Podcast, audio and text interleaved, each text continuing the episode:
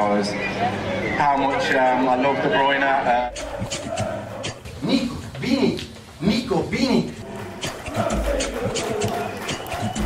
Fala aí, Citizen! Sejam bem-vindos ao podcast do Citão, o podcast mais completo sobre o Manchester City aqui no Brasil. E dessa vez a gente tem um episódio mais do que especial. A gente vai falar sobre o belga mais habilidoso do planeta, Kevin De Bruyne. Eu sou Plínio Lopes e junto comigo tenho dois convidados especiais também. Quem se junta com a gente agora é a Gabriela Brizotti, dona do perfil De Bruyne Brasil. Seja bem-vinda, Gabriela! Oi, Plínio! Olá, todo mundo que está escutando. É um prazer estar aqui com vocês hoje, falando um pouquinho do De Bruyne, né? O belga mais habilidoso e mais querido aí, que pelo menos para mim é o mais querido do Manchester City, é o mais querido do Brasil, do mundo, enfim, não tem igual. Para mim, De Bruyne é o melhor e maior e melhor belga aí que nós temos atualmente. E também temos Igor Júnior, que é administrador do City Stuff BR. Fala aí, Igor. E aí, Plínio, e aí, Gabi, espero que esteja tudo bem com vocês. Um olá também para todo mundo que está ouvindo. Um prazer estar representando aqui o City Stuff Brasil, né? Mais uma vez. O Thiago e o Felipe já participaram algumas vezes, agora eu venho falar do De Bruyne, né, que é o nosso xodozinho, né, o jogador que a gente pegou mais carinho aí nos últimos anos vestindo a camisa do City e vamos debater bastante sobre por tudo, tudo que ele representa para nós e também para o futebol mundial, né? Foi talvez o único jogador do City que alcançou realmente um patamar global aí nesses últimos anos. É isso aí, vamos lá.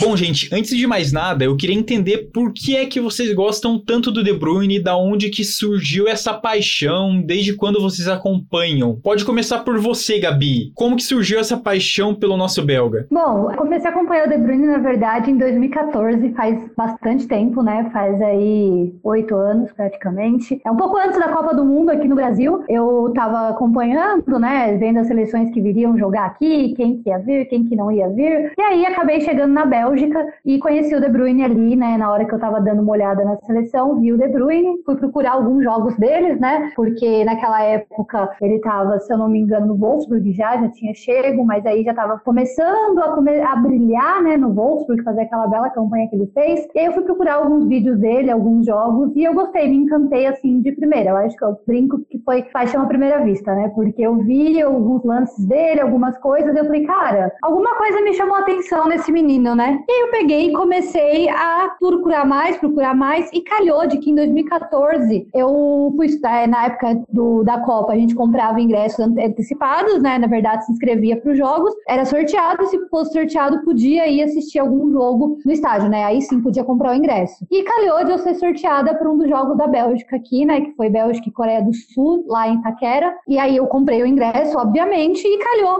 de eu ter ingresso desse jogo. Eu falei, cara, muita coincidência, eu começar a gostar do cara, né? Tipo, alguns meses antes, ser sorteada pro jogo, conseguir comprar e estar tá presente. Então eu peguei, fui no jogo da Bélgica em 2014. O De Bruyne, infelizmente, não jogou, ele foi poupado naquela partida pelo Wilmots, né? O técnico, justamente porque ele já tinha jogado os dois primeiros jogos, a Bélgica já estava classificada, então ele não jogou. Mas eu vi ele aquecendo, ele ficou muito próximo ali na, da gente, né? No gramado. Eu lembro que na, na época ele não jogou, ele foi banco, mas na hora do aquecimento, por algum milagre do destino, não sei o que naquele dia, ele pegou e ficou aquecendo durante o intervalo, ele ficou o tempo inteiro no gramado. Então, assim, todos os jogadores foram pro vestiário, ele foi o único, ele mais um só ficaram no gramado batendo bola. Então, assim, eu não vi ele jogar, mas eu fiquei bastante tempo vendo ele ali no gramado, para mim foi um sonho realizado. E aí, depois, no dia seguinte, eu tava sem fazer nada em casa, e eu acho que a gente vai até falar um pouco mais pra frente disso, mas enfim, decidi invadir um hotel onde a Bélgica tava pra tentar ver o De Bruyne. E aí, o desfecho, a gente fala disso mais pra frente. Mas foi basicamente isso, e depois daquele dia não larguei mais, comecei a acompanhar mais e mais e mais, assistir campeonato alemão justamente por causa dele, até que ele foi pro City, então comecei a acompanhar campeonato inglês e por onde ele for eu vou acompanhar, seja campeonato da Ucrânia, da Rússia, não importa, vou continuar com o De Bruyne. Aí em 2015 conheci a Andressa, que era uma menina também que era fã dele, né, fã dele até hoje, e a gente decidiu criar a página De Bruyne Brasil e estamos aí até hoje. Ela precisou ser tentada a página e eu que assumi. E tô aí sozinha, né, agora tocando, mas estamos aí até hoje, desde 2015 no Bom, Gabi, deixa eu ver se eu entendi direito. No seu caso, De Bruyne veio antes do Manchester City, é isso? Exatamente, o De Bruyne veio antes do Manchester City, De Bruyne tô com ele desde 2014, né? Acompanho o City justamente por causa dele, mas se um dia ele sair e for para outra equipe, o carinho pelo City vai continuar, assim como continuou pelo Wolfsburg, porque toda equipe que ele passa, eu acabo criando um carinho grande, né? Porque acaba acompanhando, acaba assistindo jogos, acaba torcendo. Pelo De Bruyne é impossível torcer só para ele acabar não torcendo para a equipe, né? Então tem que torcer pelos dois. Mas se um dia ele sair do City, eu vou acompanhar ele onde ele estiver e vou também acompanhar a equipe, né? Igor, no seu caso a história é um pouquinho diferente, né? Para você já é Manchester City primeiro e De Bruyne em segundo. Conta um pouquinho como foi que você conheceu esse craque. É, exatamente, né? Eu já acompanhava o City há longos anos antes do De Bruyne chegar, mas é aquela história. O De Bruyne é um cara que a gente sempre ouviu falar muito dele, né? Na chegada dele no Chelsea, a passagem no Werder Bremen, mas é um começo de carreira muito conturbado,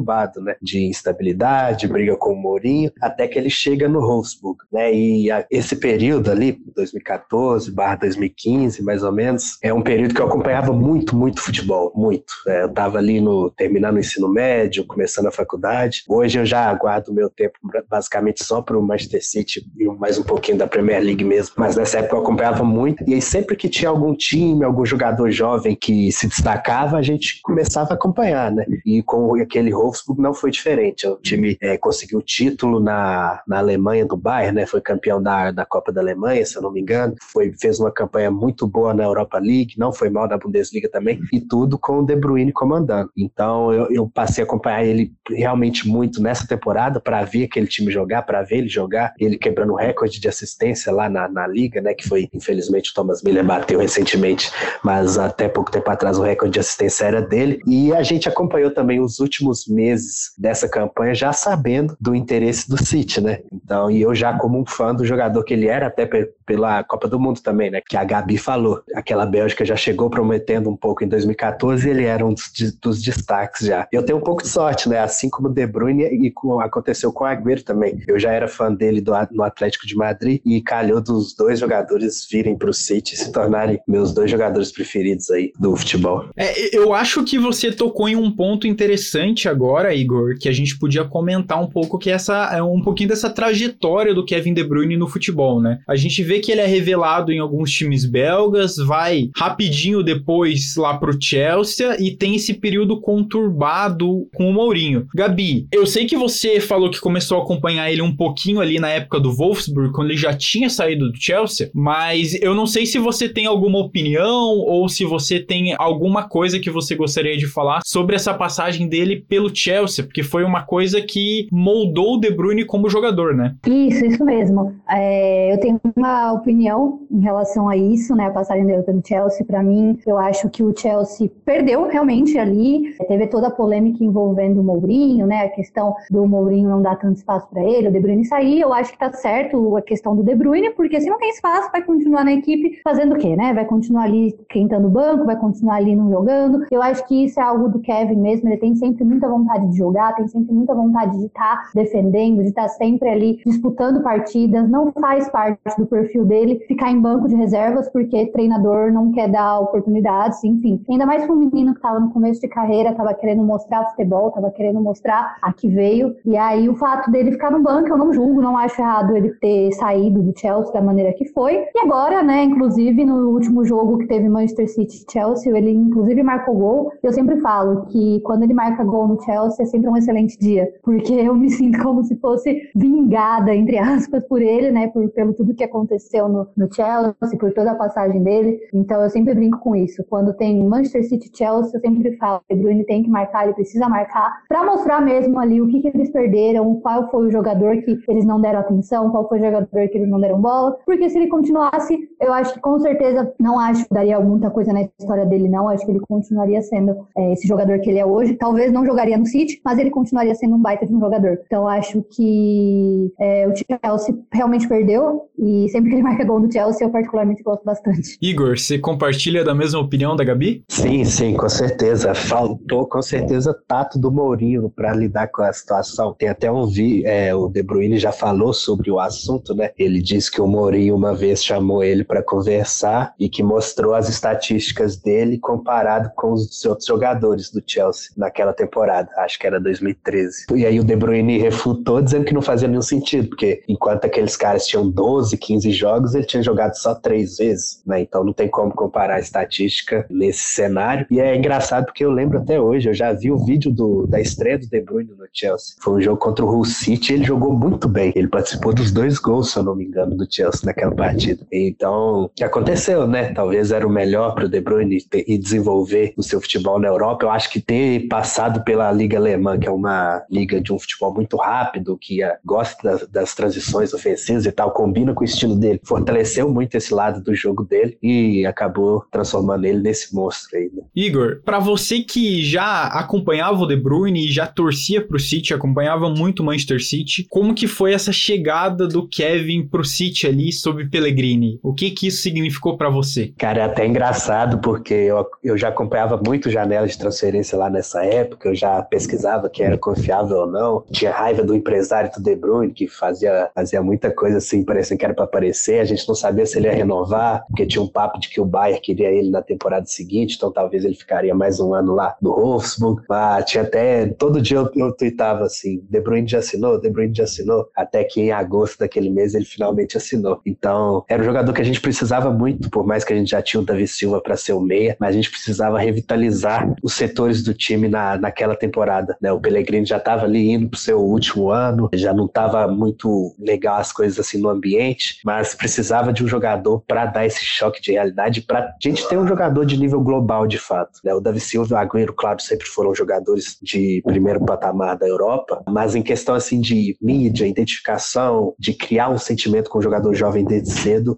a chegada do De Bruyne entregou em todas essas perspectivas. Então a gente precisava muito e ele entregou tudo. Já na primeira temporada, a gente lembra daquele jogo contra o PSG, por exemplo, que ele faz o, o gol decisivo, ele já entrega muitos gols e assistências nessa primeira temporada dele e com o City bagunçado naquela época, mesmo a gente tendo chegado na semi da, da Champions naquela temporada, não foi nem de perto a melhor temporada do City e ele tava, levou a gente no campeonato inglês para conseguir pegar ali o top 3, top 4, é, basicamente sozinho. Gabi, e para você a conversa é um pouco diferente, né? Você tava acompanhando o Kevin ali no time do Wolfsburg, que ele tinha um papel, né, diferente do que ele assumiu no Manchester City. Como foi para você ver o Kevin chegando no City? Chegou sob Pellegrini, mas depois chegou Guardiola. E como que foi esse, essa mudança no jogo do Kevin, mudança de país também? O que que você sentiu ali na hora que foi confirmada essa transferência? Olha, foi uma situação assim, bem complicada, né? Porque eu desde que tinha começado a acompanhar o Kevin, eu só tinha visto ele no Wolfsburg, tinha visto ele ganhar a Pokal, aí depois vi ali, né, enfim, fazer uma belíssima campanha na Bundesliga, fazer grandes nomes, e eu acabei pegando um carinho muito grande pelo Wolfsburg por causa disso, por causa dele. Fiz grandes amigos, inclusive, que torcem pro Wolfsburg que acompanham mais o futebol alemão. Então foi uma situação assim bem complicada, porque eu estava em grupos do WhatsApp do, do torcedores do Wolfsburg, conhecia, estava ali diariamente conversando com pessoas e a gente via realmente a tristeza delas com o Kevin tá cada vez mais longe do time, né? Do Kevin tá cada vez mais perto do Manchester City. E a gente até falava que era uma novela que não acabava nunca, porque era sempre, ah, o De Bruyne vai fechar com o City. Mas nunca fechava, nunca tinha essa assinatura, nunca chegava. É um pouco meio do que o Igor falou, sabe? De que ele tuitava, ah, eu quero, o De Bruyne já assinou hoje com o City. A gente do lado de cá ficava com essa mesma aflição de tipo, meu, ele vai ou não vai? Vai assinar ou não vai? O que, que vai acontecer? Será que ele vai mudar mesmo para Inglaterra? Porque aí já chegavam notícias de que, ai, é, a namorada dele, a Michelle, no caso, na época era namorada ainda, não era esposa. É, ele nem não tinha os meninos também. Será que ela vai junto para Inglaterra? Como será que vai ser? Porque, enfim, ou será que ela vai ficar na Bélgica? Qual vai ser a situação? Ninguém estava entendendo muito o que estava acontecendo. E a gente queria logo também que se concretizasse, porque ninguém aguentava mais a novela. Tava todo mundo cansado já de abrir cada dia uma rede social, cada dia abrir e ter uma notícia diferente, uma notícia que ele ia ficar, às vezes chegava que ele ia pro sítio, às vezes chegava que tinha interesse do Real Madrid, que tinha interesse não sei de quem. Ninguém aguentava mais. Essa é a verdade. Eu falo por mim também, eu não aguentava mais. Eu falava, meu Deus, se é pra sair do Wolfsburg, então que se defina logo a situação. E foi, acho que no último dia da janela, né, que concretizou ali, que ele fechou. Eu lembro que na época eu até tuitei, eu falei, gente, finalmente a novela De Bruyne chegou ao fim, que eu não aguentava mais. Na página até as pessoas perguntando e a gente publicando, eu não aguentava mais. Mas aí foi um misto de tristeza com alegria, na verdade. Na verdade, no último dia da janela eles assinaram, mas acho que um ou dois dias antes já rolou uma foto dele indo para Manchester. E um, teve jogo do Manchester também e uma foto dele na arquibancada. Então, a partir daquele dia a gente já tinha certeza que ele ia fechar, que não tinha outra opção. E aí, no último dia da janela, acho que ele realmente fechou, né? E aí rolou um misto de tristeza, mas de alegria, porque a gente falava, pô, ele tá indo agora pra Premier League. E a gente sabe que a Premier League é um campeonato que dá mais visibilidade, não desmerecendo o campeonato alemão, jamais. Mas a Premier League, querendo ou não, é um campeonato mais disputado, é um campeonato que tem mais visibilidade, que as pessoas acabam assistindo mais. Então era muito bom ver ele chegando nesse nível, disputando com, com o Manchester City, que é um dos maiores clubes ingleses, um dos maiores clubes do mundo. A gente falava, cara, olha onde ele chegou. Eu que acompanhava ele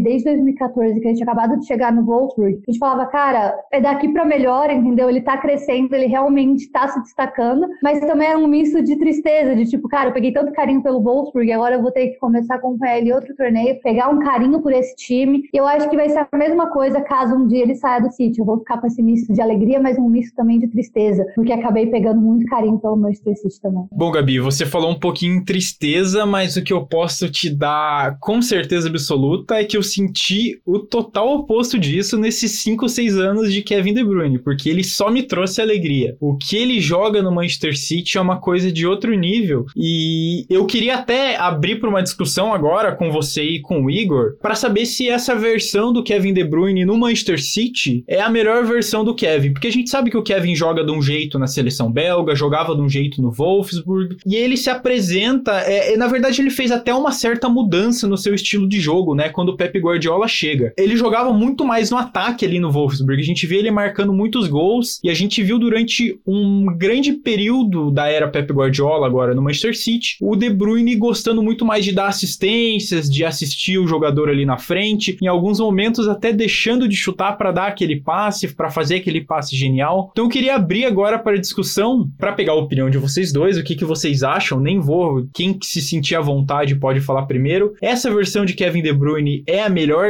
que já existiu? Vocês acham que o Kevin De Bruyne poderia render melhor em outra posição? Poderia render melhor em outro time? É, não, que eu acho que sim. Acho que é a melhor versão do De Bruyne. Acho que quando ele estava no Wolfsburg, ele ainda era muito jovem, ainda que fosse uma posição que a gente via ele mais ali no ataque, mais presente, mas eu acho que ele ainda era muito jovem. Se eu não me engano, ele tinha na época 23 anos, 23 para 24. Então era um jogador que estava no começo de carreira, realmente. E no Manchester City, que ele está há um bom tempo já, né? Desde 2015, a gente vê um outro Kevin, vê um Kevin mais velho, um, mais velho assim, né? Mais experiente, posso dizer. Um Kevin que já tem uma bagagem, que já está conseguindo ali realmente se firmar, né? Enfim, já é um, um Kevin totalmente diferente daquele que estava apresentado no Wolfsburg. Em questão de posicionamento, você disse. Eu lembro que na Copa de 2018, ele começou jogando na seleção da Bélgica, a Copa, né? Como um meia mais recuado, ele estava ajudando, não estava ali na posição dele certa. Eu até critiquei o técnico na época, eu falei, cara, ele não tá colocando o De Bruyne na posição certa. Ele estava meio recuado,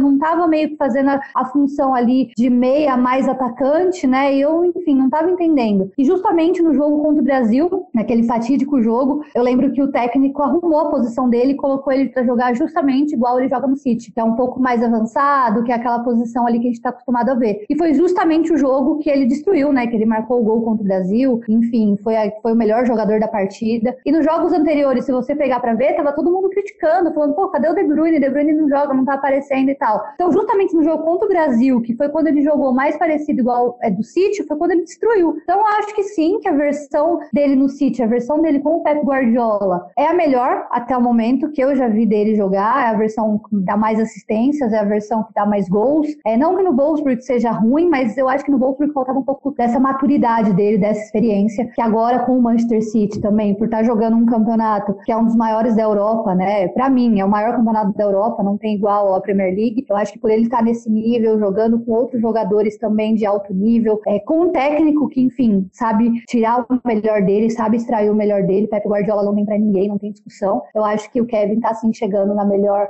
chegando não, né? Já chegou na melhor fase da carreira dele. É, com certeza, né? O De Bruyne do City é o melhor que ele teve na carreira, que ele já demonstrou futebol na carreira, mas até dentro do City mesmo a gente já viu umas três ou quatro versões diferentes, diferentes do De Bruyne, né? Quando ele chega ali em 2015, tem aquela dúvida como vai fazer para ele e o Davi Silva jogarem juntos, né? Já que os dois eram ali meia centrais, o City já não jogava mais naquele 4-4-2 antigo do tanto do Mancini como do Pellegrini nas suas primeiras temporadas. Então fica aquela dúvida, quem vai ter que jogar pro lado dos dois? Aí muitas vezes o De Bruyne, como ele cruza muito bem, jogava aberto pela direita, mas aí participava menos do jogo do que a gente queria. Aí quando ele jogava por dentro, ficava o Silva em um dos lados, e o Silva já não tinha tanta velocidade na época, e aí ficava essa confusão, mas o De Bruyne, quando estava por dentro, sempre performava, né? não tinha jeito, ele ainda era aquele jogador nessa época, ele é até hoje, né? Mas nessa época principalmente, um cara muito bom em contra-ataque, né? No Wolfsburg ele fez a carreira do Bas Dost assim, né? Recebendo em transição e dando a bola na, na cara do gol pro centroavante, e no City não, não era diferente. Aí depois chega o Guardiola, e o Guardiola prova que dá para jogar De Bruyne e Silva juntos. Aí a gente tem os, aquele, aquela época, principalmente 17 18, né? Que é a temporada que o City faz 100 pontos, que o De Bruyne é ali naquela primeira metade dessa temporada o melhor jogador do mundo, assim, indiscutivelmente para mim. Ele atropela todo mundo, ele participa de todos os jogos grandes, sendo o MVP de todos esses jogos. Ele leva o City a colocar mais de 10 pontos de vantagem em janeiro no, no Manchester United naquela época. Então, aí tem essa versão do De Bruyne também, que é a melhor de todos, aquele ele foi realmente postulante a melhor jogador do mundo nessa época. Aí tem a lesão no joelho, mas ele volta ali para 2018 ainda bem, né? Naquele jogo contra o Tottenham que a gente acaba eliminado na Champions, ele joga muito bem, por exemplo. Tem a Copa do Mundo que ele também performa bem, elimina o Brasil e tudo mais. Aí tem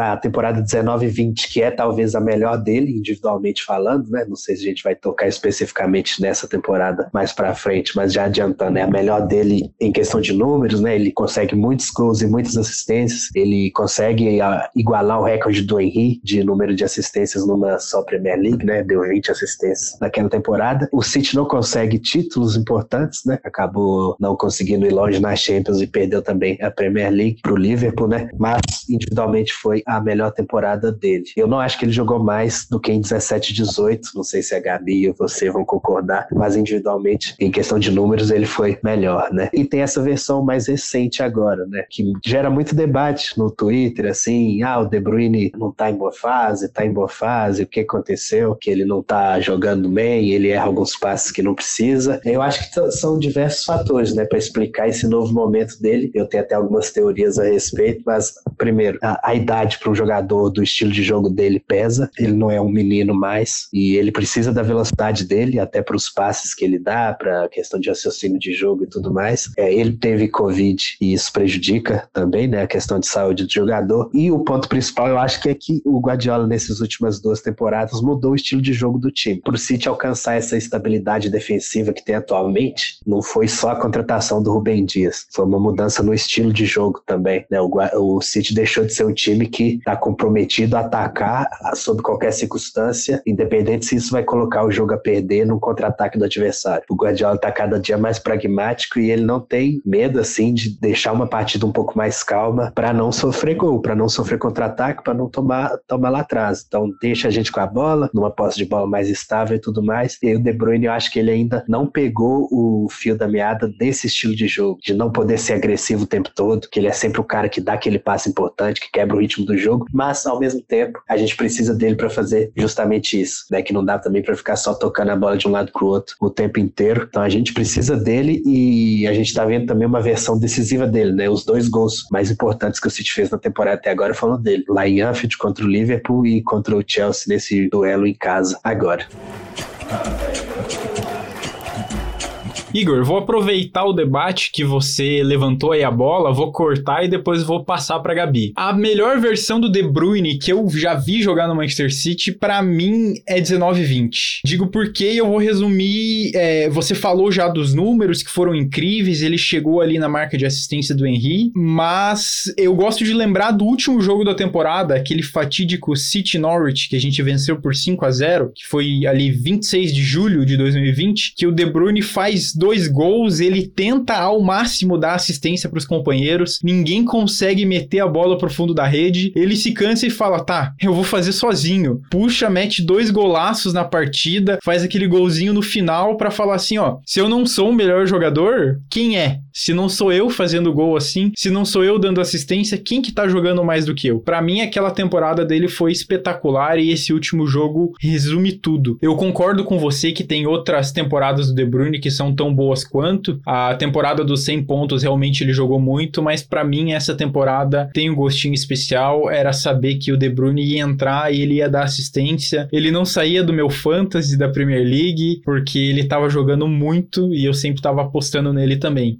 Gabi, para você, e eu vou deixar você falar até fora do Manchester City, qual que é a temporada do Kevin De Bruyne que você mais gosta, que você acha que ele foi melhor? Olha, deixar falar fora do Manchester City, mas não tem muito como falar fora do Manchester City, né? Porque ainda que ele foi muito bem naquele Wolfsburg de 2014, 2015, né? Enfim, levou o Wolfsburg para Pokal, campeão da Pokal. É, o Wolfsburg, inclusive, na temporada seguinte, 2016, jogou a Champions League. Não foi muito longe, mas jogou a Champions League no ano seguinte. Tudo porque também o Kevin deixou essa, como posso dizer, essa herança, né, pro, pro Wolfsburg, mesmo que ele não estivesse jogando mais em 2016, ele foi muito bem, mas não tem como falar de ter boas temporadas do De Bruyne sem falar do City, realmente, porque foi no Manchester City que ele despontou ali e virou o jogador que ele é hoje. É, eu tô com vocês nessa, acho que a temporada 19 e 20, ele foi muito bem, muito bem mesmo, acho que era a temporada que as pessoas mais falavam dele, as pessoas mais começaram a conhecer, não, não no Manchester City, porque quem torce pro Manchester City já conhecia ele há um tempo, tempo. Mas eu falo mesmo de pessoas que às vezes não acompanham tanto futebol inglês, não acompanham tanto futebol mundial, começaram realmente a conhecer quem era Kevin De Bruyne, saber quem ele era, é, ver os feitos que ele estava fazendo. Eu lembro sempre que abria é, Twitter, principalmente, é, sempre tinha vídeos de lance, de assistências, porque realmente ele fazia isso praticamente todos os jogos, era muito difícil quando não acontecia. Então concordo com vocês nisso. Temporada 19 e 20 para mim foi a melhor do De Bruyne. Vamos deixar simples e fazer assim então, a melhor temporada inteira 19 e 20, o menor menor, num recorte um pouco menor, aqueles seis meses de 17 e 18, de maio até janeiro, mais ou menos, em que o City atropelou todo mundo, já tinha garantido a liga, e o De Bruyne destruiu todos os times do Big Six e tava jogando muito, muito, muito, muito. Acho que fica bom para todo mundo assim. Tá bom, posso concordar. Eu, eu, eu aceito. Posso aceitar essa, Igor. Eu fui abrir o site do Transfer Market aqui só para dar uma olhadinha, né? Nessa temporada 19-20 que eu e Gabi a, a gente falou, De Bruyne teve 13 gols e 21 assistências assistências na Premier League. É uma coisa de louco, né, cara? É, é, um, é um número muito alto, assim, para um jogador ali, esse meio atacante, né? É difícil a gente encontrar números tão altos em outros jogadores. Bom, gente, aproveitando que a gente tá falando um pouquinho sobre a melhor temporada ou a temporada preferida que vocês têm do Kevin De Bruyne, eu queria perguntar outras coisas. Eu separei algumas perguntas aqui que eu acho que é interessante. Vou começar com você, Gabi. Queria saber qual que é o seu gol preferido do De Bruyne e por quê? Olha, o meu gol preferido do De Bruyne não é no Manchester City, não é no Wolfsburg. Meu gol preferido dele é na seleção da Bélgica. É, em 2014, naquele Bélgica Estados Unidos, eu lembro que foi um jogaço, um jogaço. O Howard, o goleiro dos Estados Unidos, estava pegando tudo, literalmente tudo. E o De Bruyne foi lá e marcou um golaço. Depois o Lukaku também marcou. Só não, não lembro agora a ordem, se foi o Lukaku que marcou primeiro, o De Bruyne depois, ou se foi o De Bruyne que marcou primeiro o Lukaku depois. Mas lembro que teve gol dos dois. E a Bélgica passou pela primeira vez, né? Chegou ali na, nas quartas de final do jogo contra a Argentina, mas foi justamente aquele jogo contra Bélgica e Estados Unidos, aquela ficou marcado na minha memória, marcado no meu coração, porque eu lembro que eu torci muito, muito, tava com muito medo dos Estados Unidos vencer, e o De Bruyne foi lá e marcou gol e classificou a Bélgica para a próxima fase. Então, aquele gol para mim é o melhor. Não, não foi não porque ai, foi muito bonito, ai, porque foi muita coisa, mas sim pelo jeito que foi, pela maneira que foi. Eu lembro que tava todo mundo desesperado porque o goleiro dos Estados Unidos literalmente tinha fechado o gol, nada passava, nada. O De Bruyne tinha tido algumas chances antes que não tinha feito e já estava, se eu não me engano, chegando já na fase parte final do jogo e, estava todo mundo em desespero, porque se fosse para pênalti ali, do jeito que o goleiro estava pegando tudo, é, eu acho que a Bélgica não passaria, né? Então o De Bruyne foi lá e marcou aquele gol e deu um alívio tremendo, acho, porque eu torço para a seleção brasileira, gosto da seleção brasileira, mas acabo assim como o City, Wolfsburg e afins, tendo um carinho pela seleção da Bélgica por causa do Kevin. Então acho que quando ele marcou aquele gol ali foi um alívio e para mim é o meu preferido. Não esqueço, revejo sempre, inclusive no YouTube. Gosto muito desse gol. Lukaku in his first touch. Oh, to get in for Bruyne. De Bruyne might still get in here and!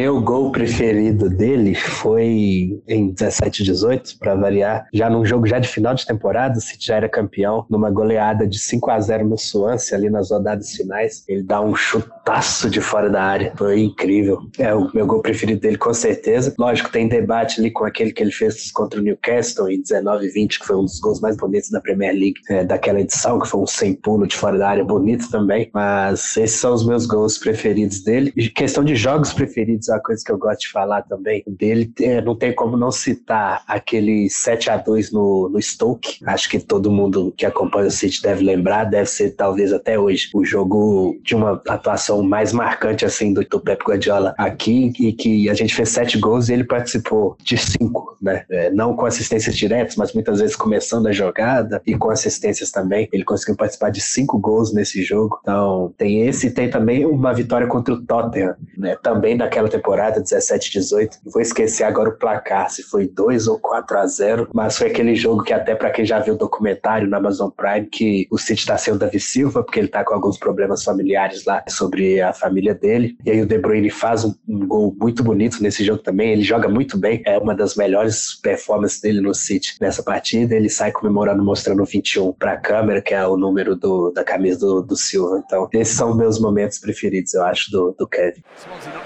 Moment's rest as Kevin De Bruyne lashes the ball into the net. A brilliant strike from Kevin De Bruyne. What a way to make it 3 0.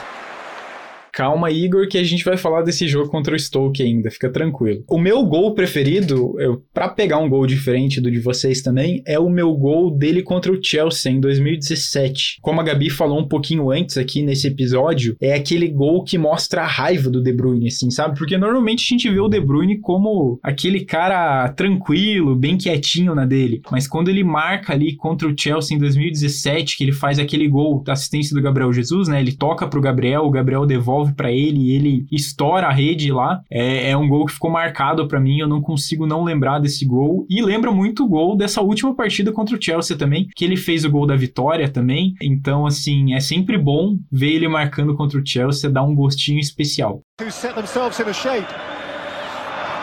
De Bruyne. Oh, belter! Absolute belter from Kevin De Bruyne. There is no stopping that.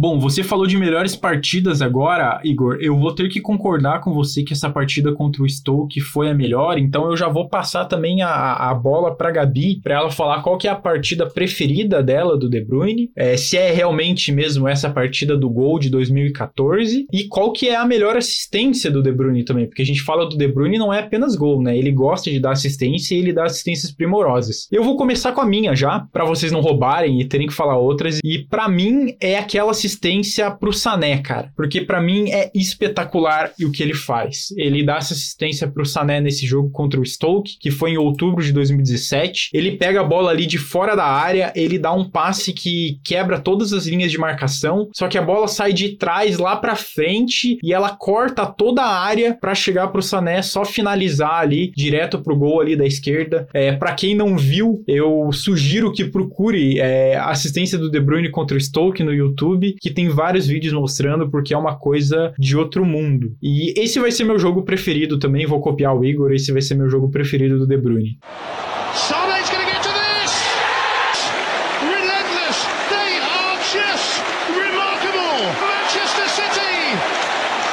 E para você, Gabi, jogo e assistência, o que, que, você acha? Olha, o melhor jogo para mim do De Bruyne, também eu, aquele contra os Estados Unidos, para mim, assim, ficou marcado realmente na minha memória, porque eu tinha acabado de começar a acompanhar ele e ver ele fazendo isso, destruindo. Eu falei, cara, cara, esse. Ainda bem que eu tô acompanhando ele. Então, assim, questão emocional mesmo para mim, esse foi o melhor. Mas se fosse pegar algum do City, deixa eu pensar, ano passado na Champions, acho que foi na semifinal, foi na semifinal que ele marcou gol também, jogou muito muito, acho que foi na semifinal, se não me engano, contra o PSG. Acho que aquele jogo, para mim, também, acho que entrou ali por causa que ele jogou demais, marcou gol, enfim. É, eu fiquei até triste porque eu tive que assistir o jogo depois, porque eu tava fazendo é, prova de carro na época e eu não tava conseguindo assistir o jogo ao vivo, eu só vi o pessoal falando na internet, o pessoal falando no Twitter. E eu comecei a entrar em pânico porque eu queria ver o jogo eu não tava conseguindo ver, mas aí depois eu assisti na internet, enfim, gosto bastante daquele jogo também. A la carga el City, va con el belga, la quiere Mare, vino para Foden, que viene este pibe, ahí está el segundo. ¡Ah!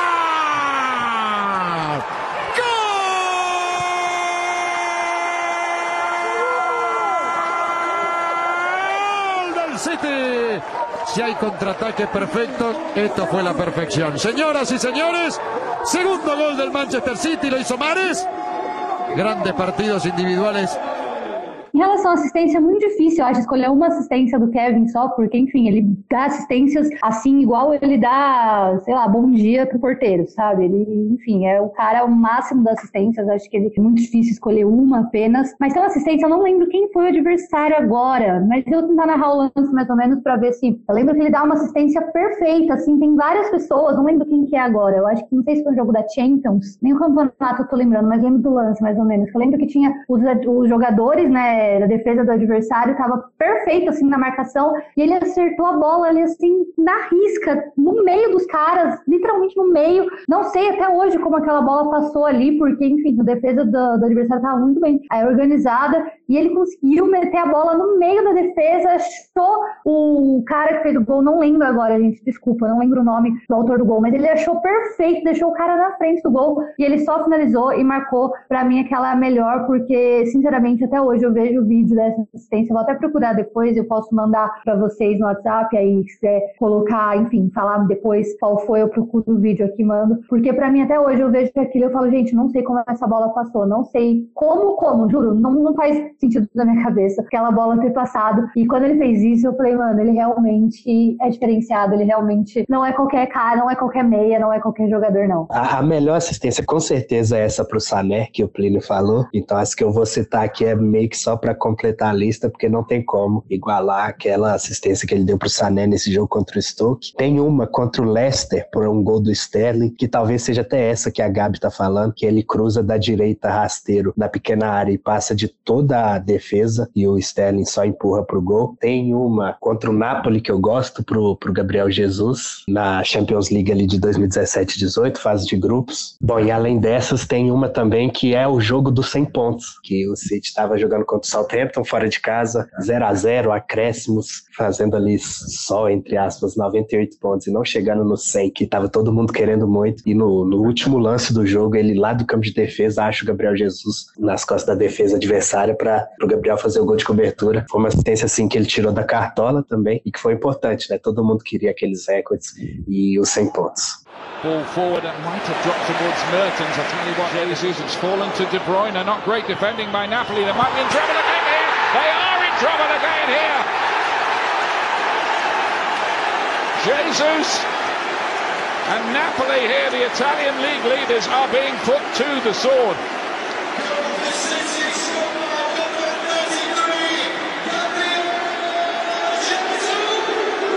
His fifth goal in the last few days.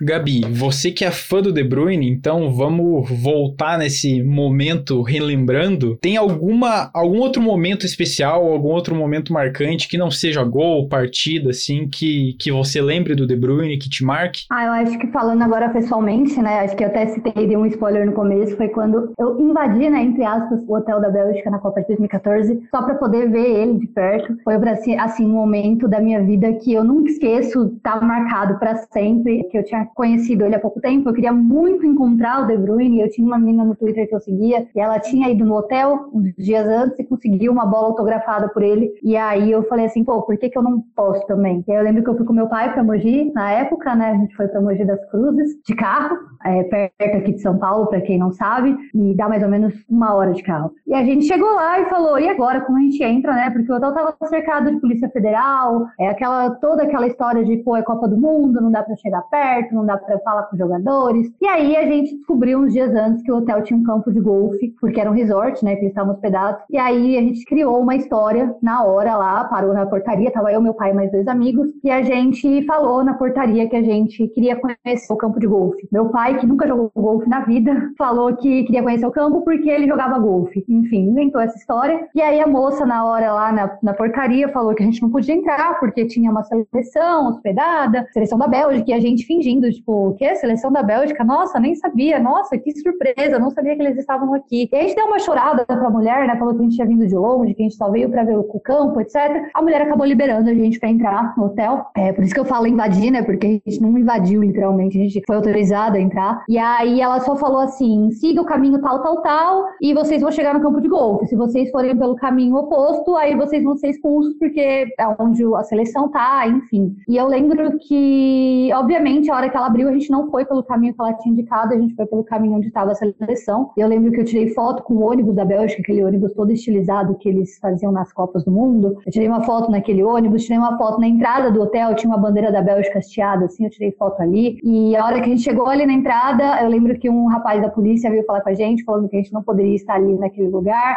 E aí a gente foi realmente pro lugar onde estava o campo de golfe. A gente falou que tinha se perdido, enfim, foi para lá. Quando a gente chegou no lugar do campo de golfe, por sorte, os jogadores estavam tomando café do lado, literalmente do lado, era um restaurante de vidro, totalmente de vidro, então a gente conseguia ver eles dentro do vidro e eles viam a gente do lado de fora. E aí meu pai começou a enrolar o rapaz do hotel, enfim, tirar dúvidas sobre o campo de golfe, e ficou eu e meus amigos ali tentando algum contato com os jogadores. Eu lembro que na época o Company, ele foi pegar algo próximo do vidro assim, a gente começou a gritar, fazer barulho. Ele olhou pra gente, ele sorriu, ele deu um sinal, inclusive, e a gente ficou, meu Deus, né? E o restaurante era um pouco mais pro alto, então a gente não conseguia ver tantos jogadores se eles não fossem próximos do vidro. E aí, uma hora, o Vilmos, que era o técnico, também foi ali perto, a gente pediu uma foto para ele, ele fez um sinal, tipo, de depois, assim, né, com as mãos, e a gente ficou muito animado. E o De Bruyne nada de chegar próximo daquele vidro. E aí eu lembro que uma hora ele apareceu, ele foi ali a se servir, e para mim foi um dos melhores momentos, assim, eu falo até da minha vida, porque eu vi ele muito de perto, só tinha um vidro separando ele de mim, e eu comecei a emocionar e pedir foto, pedir coisas para ele, e ele olhou assim, tipo, fez sinal que depois, porque eles não podiam sair ali do restaurante naquela, naquele momento. E, nossa, para mim ali eu quase queria invadir, entrar dentro do restaurante, só que aí eu fiquei pensando, falei, pô, pode dar ruim com a Polícia Federal que tá, mas eu tive que me conter, e eu lembro que a gente ficou muito ansioso, e eles iam sair para pro treino, iam passar ali onde a gente tava, dali uns 20 minutos mais ou menos, e a gente tava torcendo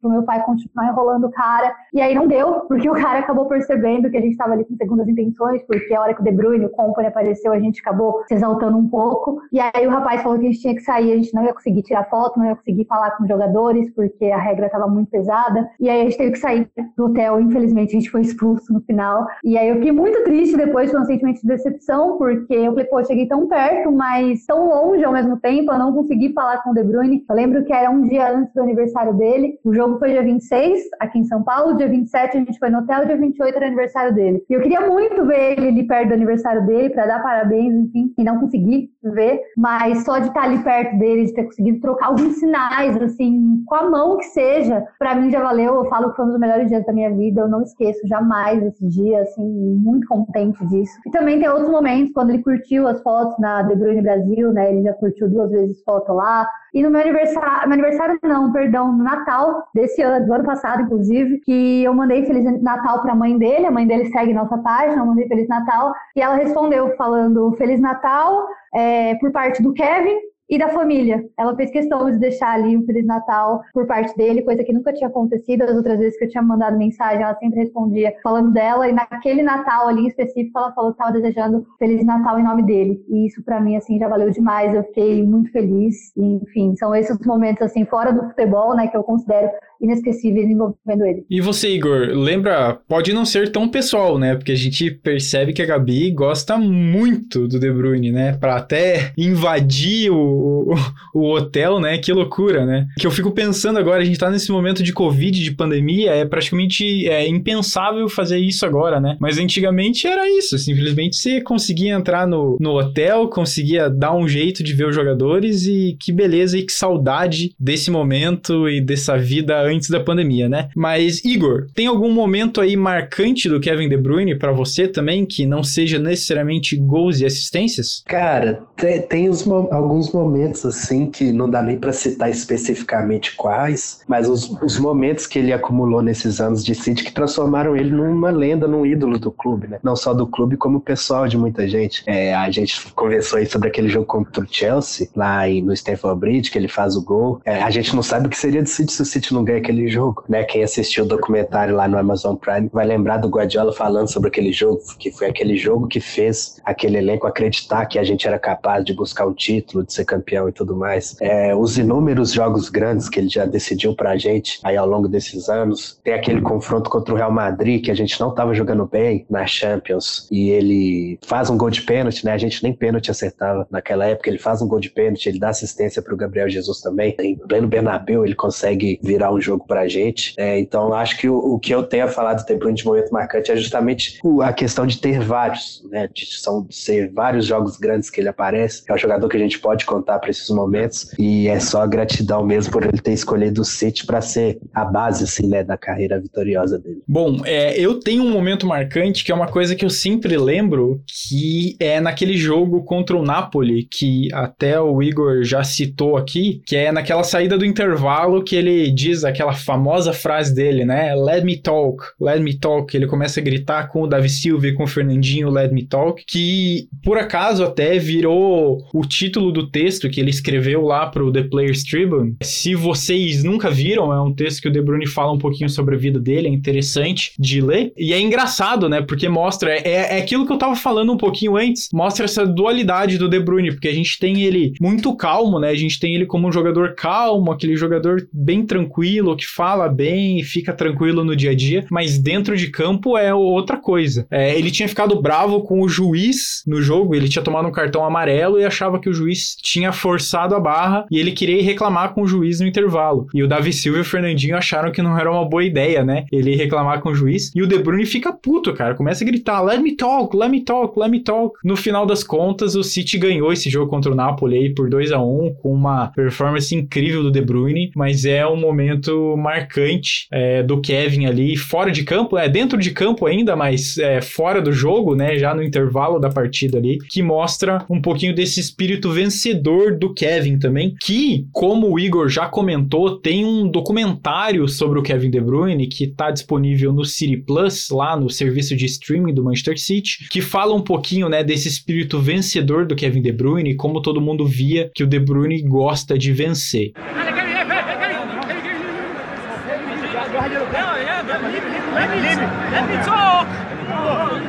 Let me talk! Let me talk! Let me talk! Bom, gente, a gente está seguindo em direção ao final desse episódio especial sobre o Kevin De Bruyne e eu acho que a gente tem que falar sobre o Kevin agora no presente e no futuro. É, se a gente for olhar assim em números, né, de, de jogos, em números de gols e de assistências, a gente vê que essa temporada foi e está sendo uma temporada muito abaixo do que o De Bruyne normalmente apresentava. E se a gente for assistir os jogos, a gente vê que realmente ele não está jogando mais como ele jogava.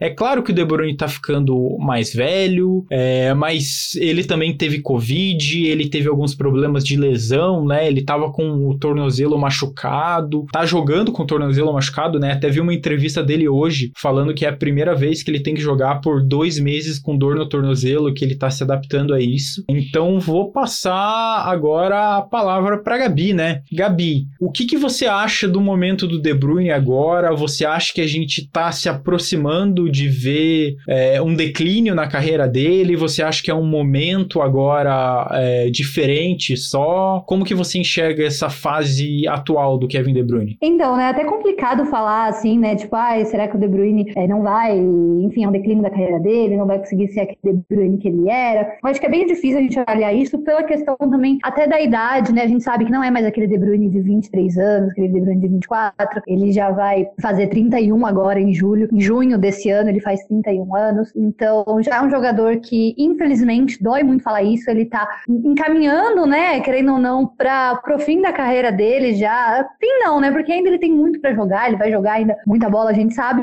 mas ele tá mais próximo do fim do que do início, né, da carreira dele, enfim, já foram ali muitos anos jogando, dói muito falar isso, não queria falar sobre isso, enfim, mas é a realidade, a gente tem que analisar desse jeito, acho que até a questão das lesões que ele vem sofrendo, inclusive na final da Champions League, aquela fratura que ele sofreu na face no jogo contra o Chelsea, acho que isso acabou abalando demais ele também, emocionalmente falando, porque era um título que ele queria ganhar muito, a gente sabe como Kevin é, que ele sempre quer ganhar, ele sempre quer disputar, por ser contra o Chelsea também, que foi a equipe que, enfim, não deu muita bola para ele no começo, acho que isso acabou afetando demais ele, as lesões, lesão no joelho, as lesões que ele vem sofrendo, a Covid também, é, acho que tudo isso uh, não afetou só ele, né, a questão da Covid afetou no geral mesmo, não ter presença de torcida em grande parte da temporada. Enfim, toda essa questão acho que acaba abalando, sim, mas eu não acredito que seja algo para sempre. Acho que não vai ser desse jeito ali até o final da carreira dele, não. Acho que é, são momentos, todos os jogadores passam por isso, são picos. Tem jogadores que jogam muito bem algumas, algumas fases da carreira, outras acabam não jogando tão bem, mas depois dão uma volta por cima e retomam. Eu não vejo, é que é muito difícil falar porque eu acabo sendo um pouco clubista, acabo sendo muito defensora do De Bruyne. É, então, para mim, assim, é aquilo que eu brinco. Ele, para mim, é o melhor do mundo. Não tem discussão, não tem choro, nem vela, não tem Lewandowski, não tem Messi. Para mim, De Bruyne é o melhor do mundo, independente da temporada que ele faça. Eu sempre vou falar isso. É, aí, às vezes, as pessoas contestam, tipo, ah, mas ele não jogou nada. Eu falo, no meu coração, ele é o melhor do mundo. No mundo do meu coração, no meu mundo, ele é o melhor. Não tem discussão. Então, acho que é bem complicado eu analisar essa questão, né? Porque eu sou totalmente clubista quando fala dele. Mas eu acho que são fases. Acho que ele pode dar a volta por cima, sim. Tem tudo para dar a volta por cima. Com o Guardiola, enfim, ele já demonstrou ali que ele é, o jogador que ele é. No City, inclusive, é, acho que ele permanece no City. Não vejo saída para ele para algum outro time no momento nenhum. Acho que ele fica no City. Ele tem tudo para dar essa volta por cima. Marcou o gol contra o Chelsea. Isso com certeza dá uma grande confiança para ele, né? A gente sabe como um gol dá confiança, ainda mais no Chelsea, para ele, pessoalmente falando, é uma baita de uma confiança. E eu acho que tem tudo aí para dar certo. Tem a Copa do Mundo agora em 2022 também. A Bélgica está classificada. É, ele com certeza vai estar, tá, com certeza vai estar tá nessa convocação. Sabemos que vai ter uma outra Copa, talvez uma Copa para ele, a Copa de 2026. Copa 2026, talvez ele já esteja ali com uns 35 anos dele, né? Então talvez seja a última, não tenha mais tempo para outra. Pelo fato de ele ter só mais duas Copas ali, ele com certeza acho que vai querer demonstrar ali futebol, vai querer ganhar um título com a Bélgica, vai querer levar a Bélgica o mais longe possível, né? A gente sabe que 2018 chegou terceiro lugar, mas conhecendo o De Bruyne, ele não está contente com esse terceiro lugar, ele vai buscar levar a Bélgica para uma final, né? Enfim, é, acho que isso vai dar mais motivação e mais gás aí para ele chegar e dar essa volta por cima, voltar a ser aquele De Bruyne que a gente está acostumado a ver das últimas temporadas, da temporada 19 e 20. Acho que isso tudo pesa para que ele, é, enfim, dê a volta por cima aí e retome a melhor fase. Pô, eu fiz uma pergunta para você falando em final de carreira, né? Mas, mas né, o De Bruyne ainda tem 30 anos, tem uns bons anos aí de carreira ainda, né? Sim, ele tem uns bons anos ainda. Eu falei aí que ele tá mais próximo do fim da carreira, enfim, mas é porque ele não tá tão próximo do início, né? Se for contabilizar ali quando ele começou, pro tanto de anos que ele ainda vai ter jogando, tá mais perto do fim do que do começo. Mas ele ainda tem bons jogos, gente. Calma, não é que o De Bruyne vai se aposentar, pelo amor de Deus. Ele deve jogar aí até os 36, 37, até mais, às vezes. A gente sabe que tem jogador aí que vai até os 40, então o De Bruyne acho que não vai ser diferente, não. Ele deve ter aí pelo menos mais uns 7, 8, 9 anos ainda. Eu achei interessante que você falou um pouquinho sobre esses picos dos jogadores, que é, que é uma coisa normal, né? Mas quando eu olho pro De Bruyne, tudo que eu penso é o anormal, é o diferente. Então, tipo, simplesmente o fato de pensar que o De Bruyne teria picos na carreira dele, para mim era inconcebível. Para mim ele teria que ser, ele seria o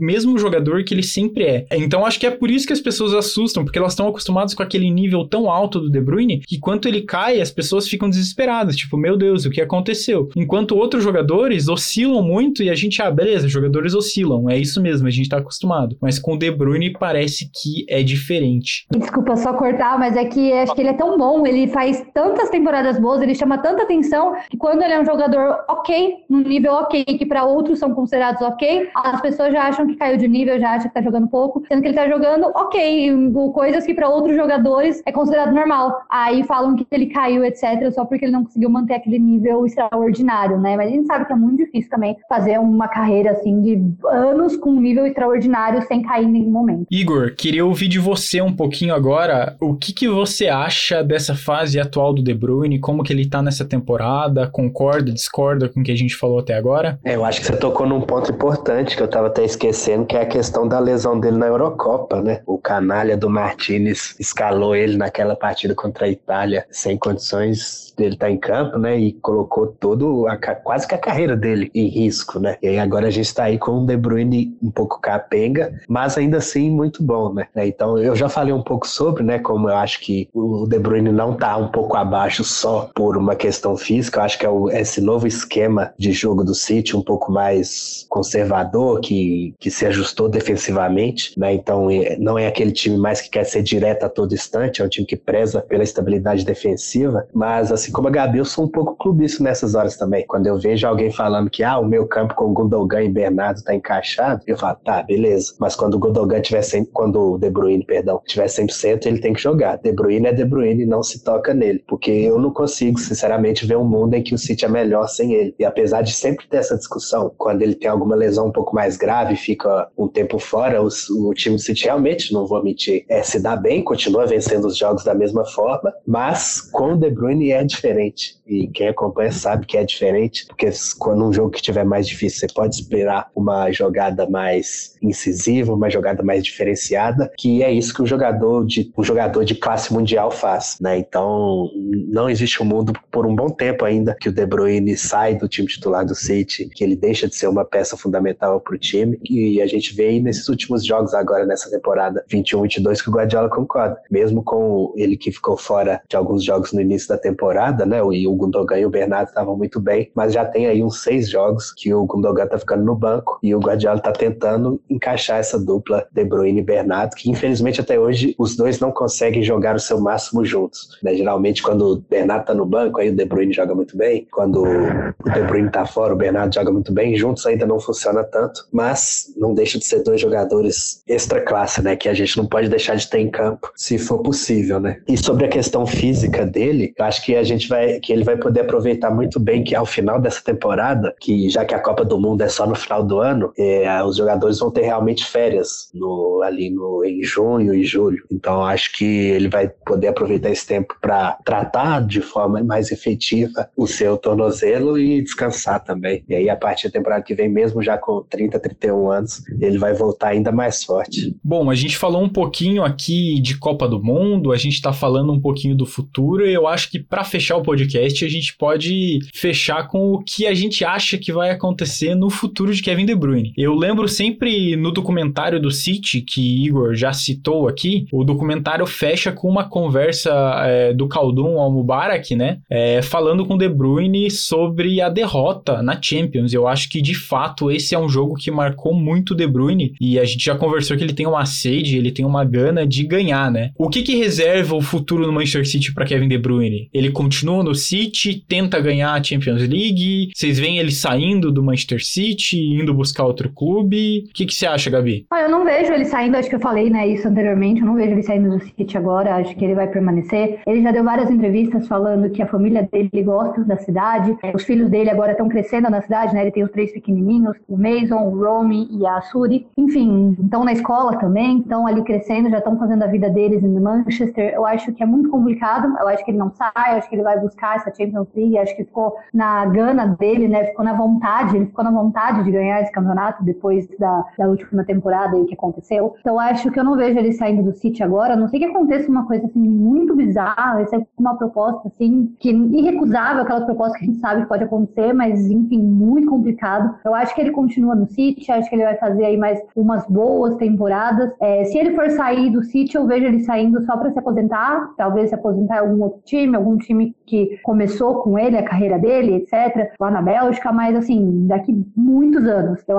acho que ele já falou isso, que no City ele se encontrou, no City ele gosta do clube, ele gosta do time, ele gosta da cidade. Então, assim, tudo para ele ficar tudo para ele permanecer. É, não vejo ele saindo do City, não. E você, Igor, o que, que você vê aí pro futuro do De Bruyne no City, então? É, no City eu, eu concordo. Acho que ele não, não tem nem muito para onde ele ir agora, assim, com todo respeito aos outros clubes. Não que o City seja o último biscoito do pacote e tal, mas não tem muito para onde ele ir, até pela questão financeira que o futebol tá nesse momento aí, ainda no cenário ainda meio que pandêmico. É, mas eu só vejo ele saindo do City daqui uns, uns anos ainda. Acho que a gente deve ter pelo menos mais uma renovação de contrato dele. E eu só vejo ele saindo do City como um campeão europeu, espero. Ou para um time como o Bayern, por exemplo, né? Ele, ele, a gente sabe que ele tem um carinho pela Alemanha pelo tempo que ele jogou lá. Ou talvez voltando para a Bélgica, depende muito de como vai estar a condição física dele já nesse período. Então eu acho que eu vejo esses cenários assim. Ou ele vai para outro time de ponta da Europa, mas um pouco mais cômodo, né? Querendo ou não jogar no Bayern é um pouco mais cômodo. Ou num PSG, talvez, não sei. É difícil ver o City e o PSG fazendo negócios, né? Mas pode acontecer. Ou voltar pro, pro Genk, né? Que é o time que ele foi revelado. Eu, eu vejo assim o futuro dele. Bom, eu vou ter que concordar com vocês. Eu acho muito difícil o De Bruyne sair. Eu acho que ele tem troféu para ganhar aqui ainda. Sérgio Agüero não ganhou a Champions League que ele queria ganhar, mas eu acho que Kevin De Bruyne ainda tem uma chance muito grande de levar esse troféu para casa, né? É, não aconteceu na temporada passada. Espero que aconteça nessa. Se não acontecer nessa, a gente tem alguns aninhos aí para brigar por isso. It's De Foden, De he gets his first with his right boot, three with his left, four now for the Blues, and the game surely won. Bom, gente, é com essa esperança de que Kevin De Bruyne ganhe mais títulos, faça mais gols e jogue cada vez melhor na sua carreira que a gente vai encerrar esse episódio especial do podcast do Citão. O podcast do Citão é uma produção da Icarus Produtora e do Manchester City da Depressão. A direção geral e a produção são feitas por Plínio Lopes. O apoio de produção, a edição, finalização e mixagem são feitas por João Rain. A divulgação é feita por Matheus Eleutério. E a identidade visual é de Thiago Henrique. Vamos começar com a Gabi, para quem eu primeiro dei oi e para quem primeiro eu vou dar tchau. Gabi, muito obrigado pela sua participação. Gostei muito de ouvir essas suas histórias sobre o De Bruyne. É muito bom conhecer alguém que gosta tanto de um jogador assim. Muito obrigado pela participação aqui no podcast. Obrigada a vocês pelo convite. É sempre muito legal estar aqui falando de Kevin De Bruyne, né? Eu gosto muito de falar sobre ele. Acho que deu para perceber um pouco. Tentei transmitir através do áudio, através das minhas é, o sentimento que eu tenho por ele, é o, amor que eu tenho por esse jogador desde 2014 acompanhando ele. É, são muitos anos, realmente,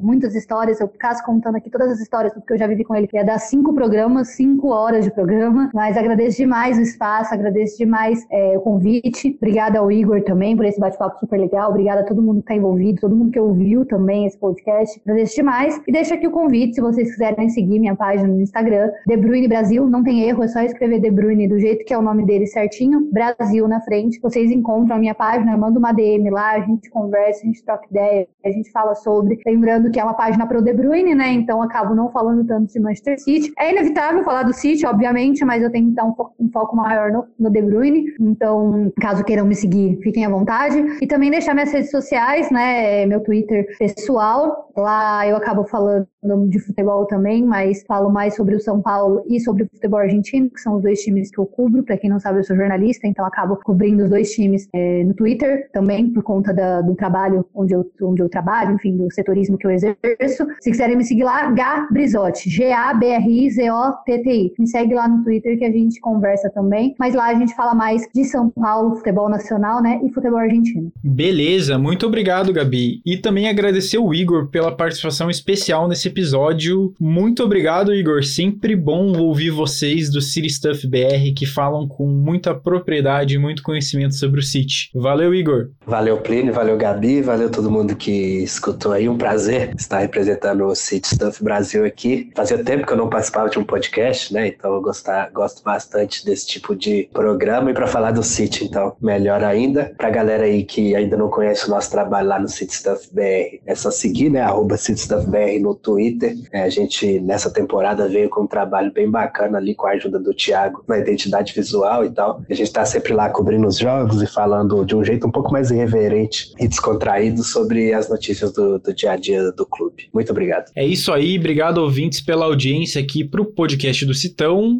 A gente fica por aqui, até uma próxima. Tchau, tchau.